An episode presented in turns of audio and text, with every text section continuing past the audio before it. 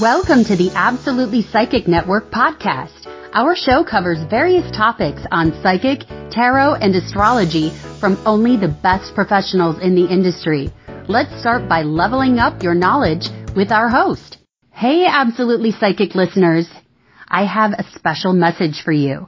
Did you know that Absolutely Psychic Network tests all their psychics before hire? Out of 400 psychic applicants, only two are hired per month. Their psychics are amazing, accurate, and trusted. The first five minutes are free. Call 1-800-498-8777 or sign up online at absolutelypsychic.com. Mars and Sagittarius. Mars in Sagittarius is found in the charts of evangelists, preachers, theologians, judges, history professors, adventurers, and explorers, publishers, travel agents, and sports fans, to name a few. This native may tend to be enthusiastic but impatient.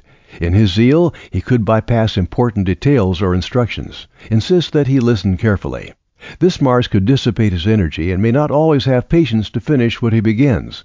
Yet the Sagittarian arrow must reach the mark. If he is to be successful in adult life, he had best learn in nativehood to finish his projects and chores. Praise this native for jobs well done. Mars energy can be very direct and to the point in Sagittarius. However, teach this native not to direct his arrows indiscriminately. Help him understand that there is a time and a place for everything, lest others perceive his candid, yet perhaps untimely or out of place actions as rude.